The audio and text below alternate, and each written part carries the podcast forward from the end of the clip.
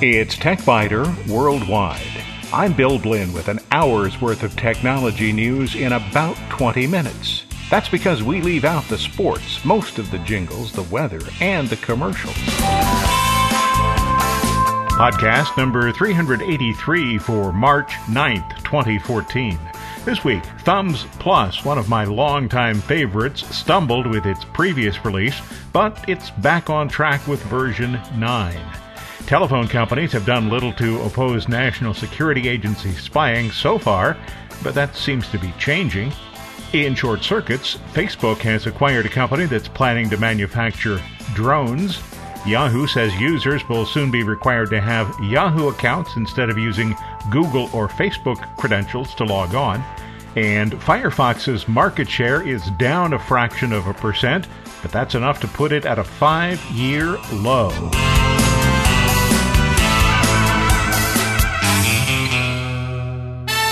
Have you been overwhelmed by digital photographs? Are you unable to find the picture you want when you need it? Maybe you need an image organizer such as Thumbs Plus, but when you visit the big shareware download sites that allow user reviews, you read a lot about how Thumbs Plus used to be a great program with good support. The consensus is that this is no longer the case. But maybe it is time to give version nine a try. Version eight certainly had more than its share of bugs because it represented a major change in the way the underlying framework did things. It was an ambitious change, perhaps too ambitious for a shop with a very small staff of developers. Sirius Software may have just a single developer. I'm not sure about that. This is guesswork on my part, but it might be that the combined effect of a small number of people available to support the application and a vastly increased number of bugs simply overwhelmed the company and led to complaints about a lack of support. Sirius seems to have clawed its way back with version nine. Most of the bugs are gone. The program is working well, and it is a valuable tool for organizing photos and making certain kinds of modifications. It is clearly not Photoshop. It is not Lightroom. And among the programs that might be considered competitors, there are free applications such as Google's Picasa, Faststone, and IrfanView. More than anything else, Thumbs Plus is an application that makes it easy to view virtually any type of graphic file, including most of the Camera Raw formats. Another key feature is the application's organizational tools. Thumbs Plus uses an O D B C database. O D B C is an initialism for Open Database Connectivity. O D B C is what provides the Middleware Application Programming Interface, or A P I, for accessing database management systems. O D B C, even though it was designed by Microsoft, is intended to be independent of database systems and operating systems. So what this means is that an application written using O D B C can be ported to other operating systems without major changes in the code. During installation, the user is offered the option of a single database for all computer users or individual databases for each user. A single combined database is the better choice for most people. Thumbs Plus provides a thumbnail view that makes organization easy and simplifies the process of identifying duplicate images. The program has limited editing capabilities, but the editing functions that are present are the ones that most people need: cropping, trimming, resizing, and color correction. The display includes information about color channels and other details, so you can see at a glance why an off-color photograph is off-color. Thumbs Plus includes some features that you might not expect to find in a program at this application's price. The price, by the way, is forty dollars for the basic version, one hundred dollars for a pro version, and updates to the two versions are set at twenty dollars and forty dollars respectively. What you'll find in the program include these: the ability to assign color profiles to scanners and to digital cameras. Handling of the alpha channel in twenty-four and forty-eight bit images. The alpha channel is what's used for transparency effects. Although Thumbs Plus isn't Photoshop, it does include several filters that can be used to modify the appearance of an image. You also have the ability to modify image resolution during a resize operation. Exchange image file or E X I F information can be extracted automatically and stored in user fields, and up to nine of those user fields can be displayed in the thumbnail view. The E X I F data contains information about the I S O speed used by the camera, the lens length, the aperture, whether the flash fired, and more. And there's also the ability to generate web pages of thumbnail images so that each thumbnail image links directly to the full-size image or to a pop-up window powered by JavaScript. And there is a third option that links the thumbnail to an individual page for each image. When you open Thumbs Plus, the default view includes a list of directories on the left, a preview pane below that, thumbnails pane in the center, a pane that displays metadata for the selected image at the top right, and a panel that shows any tasks that are in process, such as scanning a directory tree for new images. That's over in the bottom right corner. One of the most frustrating features of Thumbs Plus is the unfortunate all-too-easy opportunity for the user to accidentally grab one of the panels and drag it out of place. The result is a floating panel. Now, it should be easy to move the panel back into place. I haven't found that to be the case, though, and apparently I'm not alone. But the problem can be resolved quickly and easily because the program does have a built-in option to restore the default interface. Now, I'd like to see a feature added so that users can define their own specific panel arrangements, name those configurations, save them, and then pull them up to use at any time. After all, the view that you might want when you're looking at photographs could be significantly different from what you'd want if you were looking at some other kinds of graphics. Thumbs Plus is a champ when it comes to some quick processing and batch processing functions. Quick Convert allows one-click conversions to a lot of standard formats, such as the Windows B M P format, Windows Metafile or W M F, GIF, JPEG, and icon files, I C Os. Now, oddly, there's no option for a quick conversion to P N G. Portable network graphics, one of the more common file formats you'll find on the web. You can do it, but to do it, you have to open the file and then choose Save As from the File menu. If you've worked with JPEG files for very long, you know that they get worse every time you open them, do something to them, and then save them. That's because the process of saving a JPEG applies additional compression. And it's why work files should always be either native Camera Raw files or files that have been converted to P N G or TIFF. Sometimes, though, the only change you want to make is to rotate the image ninety degrees left or right or one hundred eighty degrees to invert it. As with most modern applications, Thumbs Plus makes it possible to change the image's orientation without having to rewrite the file, so no additional compression is added. You can also change the file's date and time, the timestamp in other words, or even the color space. I've mentioned Camera Raw files a few times. Thumbs Plus is supposed to be able to handle Camera Raw files, but initially it didn't. What I found is that's because the Camera Raw conversion plugin is separate from the main program. You don't get it unless you ask for it. There's no charge, but you do need to download it and install it. Once you have the Camera Raw plugin installed, everything's fine. You'll find it when you download the application. It's on the same page as Thumbs Plus, but it's over on the right-hand side. If you download it to try it out, make sure you get both pieces. The current version was released in twenty thirteen, and there have been several updates issued since then, the most recent in February. The release notes for this update describe some of the corrections and enhancements. A warning has been added if the user attempts to save an X M P metadata file with a file type that doesn't support X M P. In plain English, that says that you can't save a sidecar file with files that don't support sidecars. A sidecar file is usually saved with a Camera Raw file. It saves information about the processing that the user has applied to the file. If you save an X M P file with a JPEG, for example, it's meaningless. So now the program doesn't allow you to do that. There have been some problems with previous program updates deleting the user's configurations and settings. That's a bad thing to have happen.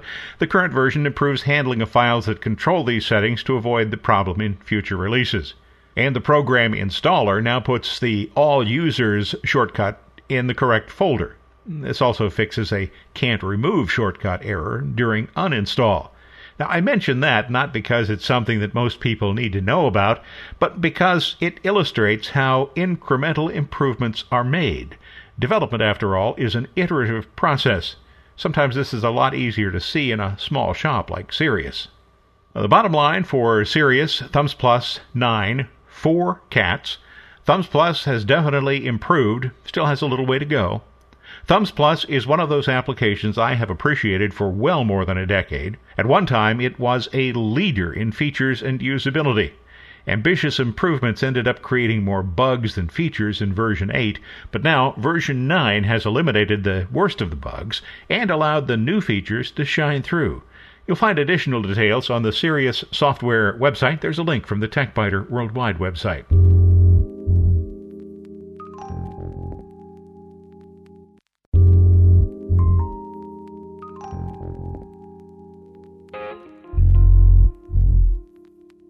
Telephone companies have generally complied with the National Security Agency in turning over information they're asked for, even without a court order. Doing so, in fact, can be a profit center for the companies because they bill the feds for the work. Last year, when companies such as Google, Apple, and Microsoft reacted angrily to reports that the N S A had been intercepting their users' data, the phone companies were silent. But that seems to be changing. Organizations such as Google and Yahoo generally approve requests for information about specific individuals, but they have opposed the bulk collection of data. Telephone companies have been around a lot longer, and they remember times when civil liberties were largely ignored. The Supreme Court says corporations are people, so I say corporations can have memories. During and after World War Two, Western Union, by that time it was a subsidiary of American Telephone and Telegraph, Western Union simply handed over copies of all international telegrams originating in the United States. That program, called Project Shamrock, continued all the way into the nineteen seventies. So it probably seemed natural for telephone companies to welcome government agencies into their buildings for wiretap operations, authorized or not. And Congress in nineteen ninety-four even passed legislation that required telephone companies to construct their networks in a way that allowed investigators to monitor calls as they were happening. And no, what I'm describing here isn't the Stasi in the German Democratic Republic. It's the Federal Bureau of Investigation in the United States of America. Last year's revelations by former N S A contractor Edward Snowden seem to have changed a few minds within the telephone industry. That, and possibly a proposal by the Obama administration to save the N S A spying program. The administration wants to continue the bulk collection of data, but instead of turning the data over to the government, the administration says the telephone companies should simply store it and make it available to the government on request. Telephone company executives don't like that plan, perhaps in no small part because of the costs of implementing the plan, and the pesky thought that they and their companies might have to defend themselves in court against lawsuits. There may even be some concern about what would happen if a hacker managed to compromise those monstrously large data stores. This plan would give private businesses the right and, in fact, the duty to collect and store every telephone call made by everyone. Nothing could possibly go wrong with that plan, now could it? On a vaguely related note, Verizon General Counsel Randall Milch writes a corporate blog in which he maintains that officials can request information only when it is physically stored within the United States. He says that Verizon would challenge requests for data stored elsewhere. So it's okay to turn over information about U S citizens, but foreigners, oh, they're off limits. With a few more friends like that, we might as well just publish everything on Facebook.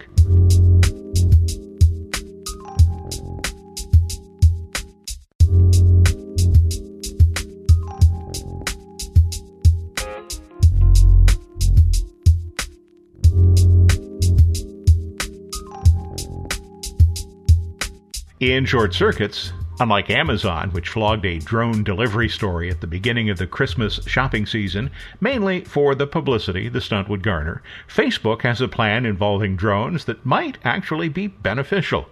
Facebook is reportedly talking to Titan Aerospace, a company that makes solar-powered drones, or plans to. What, you might ask, does Facebook want to deliver with a fleet of drones? The plan is to deliver the Internet. As Facebook acquisitions go, this one could probably be funded with Mark Zuckerberg's pocket lint. Not even the change, just sixty million dollars. Yes, that's an M and not a B. Remember when sixty million dollars was real money? Well, that's the number being cited by TechCrunch and by C N B C.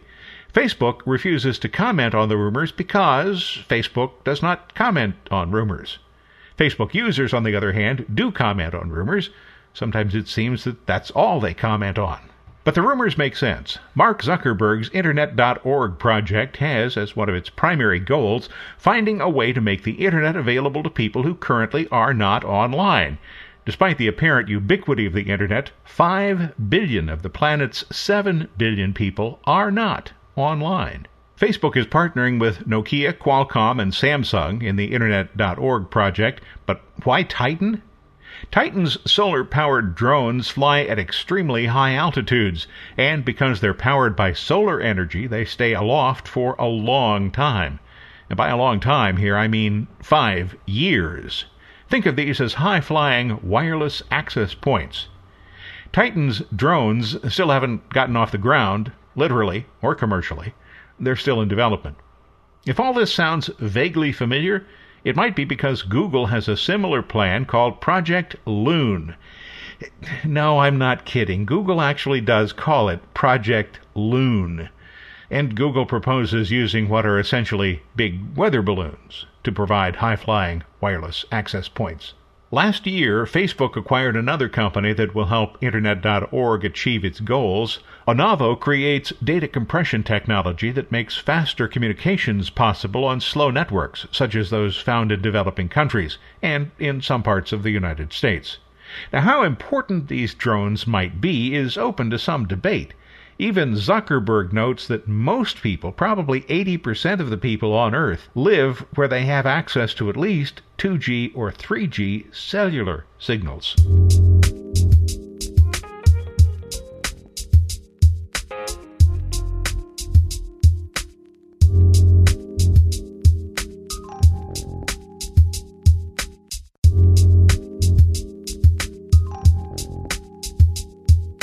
Yahoo currently accepts both Google credentials and Facebook credentials when users log on to Yahoo services, but that's about to end. Yahoo has announced that you'll soon need Yahoo credentials to log on to Yahoo services.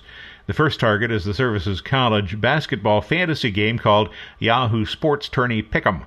Many users have simply taken the easy route so far, using their existing Facebook or Google credentials, but that has had the effect of depressing the number of Yahoo accounts. Whether that's what's driving the change isn't clear.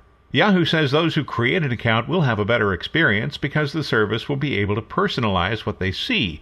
To personalize the experience, of course, Yahoo will need to collect information about users. It's likely that this is mainly about market share and branding. Marissa Meyer is a very sharp C E O who understands that identity is important and that increasing mind share among users is critical. After all, if you can use your Google credentials to connect to Yahoo, why would you even think about Yahoo? I'm hoping that this will work to improve Yahoo's identity and its visibility. I have certainly been critical of Yahoo many times in the past when the company seems to have converted clear victories into abject failures. But it's important for competition to exist in the online world. So if you don't yet have a Yahoo account, maybe it's time to get one. Follow the link on the Tech Byter Worldwide website.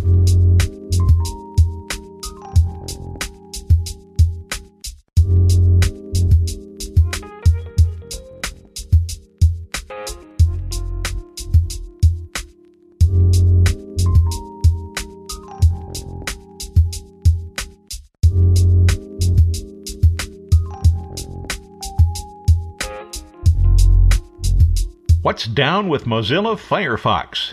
Users, apparently. Net Applications, company that collects usage information from millions of websites, says that Firefox usage is at a five-year low, and Chrome seems to be picking up the slack. The big three are now Internet Explorer. That would be version eleven with Windows eight point one, or version ten with earlier versions of Windows, Google Chrome version thirty-three, and Mozilla Firefox version twenty-seven. or at least that was the case when I recorded the program late on Friday. You never know, these things change pretty quickly. Because it's installed with Windows, Internet Explorer continues to account for more than half of the browsers in use, slightly more than fifty-eight percent. Firefox and Chrome are virtually tied, and Firefox is still slightly ahead, but it's not going to be for long if the trend continues. Firefox fell to seventeen point seven percent. Chrome increased its share to sixteen point eight percent. How about the others? Well, there's Apple's Safari, five point seven percent, and Opera, one point two percent. Internet Explorer has generally been increasing since twenty twelve. That's when usage dropped to fifty-one percent, and that's the lowest that I E has dropped in recent history. If you'd like to see the full report, it's on the Net Applications website. You'll find a link on the Tech Byter Worldwide website. Thanks for listening to Tech Byter Worldwide, the weekly podcast with an hour's worth of technology news in about twenty minutes. All music on Tech Byter Worldwide is licensed under the Creative Commons, and information about performers is on the website, w w w dot tech byter dot com. I'm Bill Blinn, and if you'd like, you can also send me a message from the website. Thanks for listening. I look forward to talking with you again in a week.